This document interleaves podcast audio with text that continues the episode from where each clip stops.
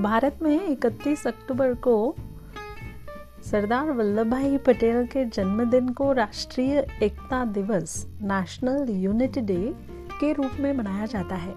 इस दिन की शुरुआत सन 2014 में पहली बार की गई थी।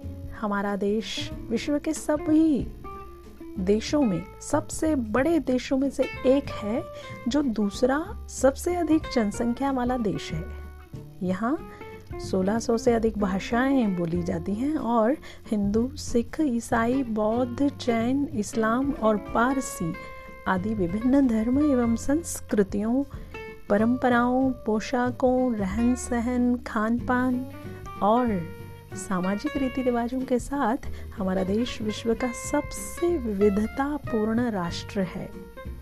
किसी भी देश का आधार तभी मज़बूत होता है जब उसकी एकता और अखंडता बनी रहती है।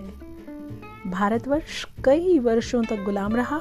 इसका सबसे बड़ा कारण था कि हमारे बीच एकता की भावना नहीं थी और उसी का फ़ायदा उठाकर दूसरे देश हमारे देश पर राज करते थे।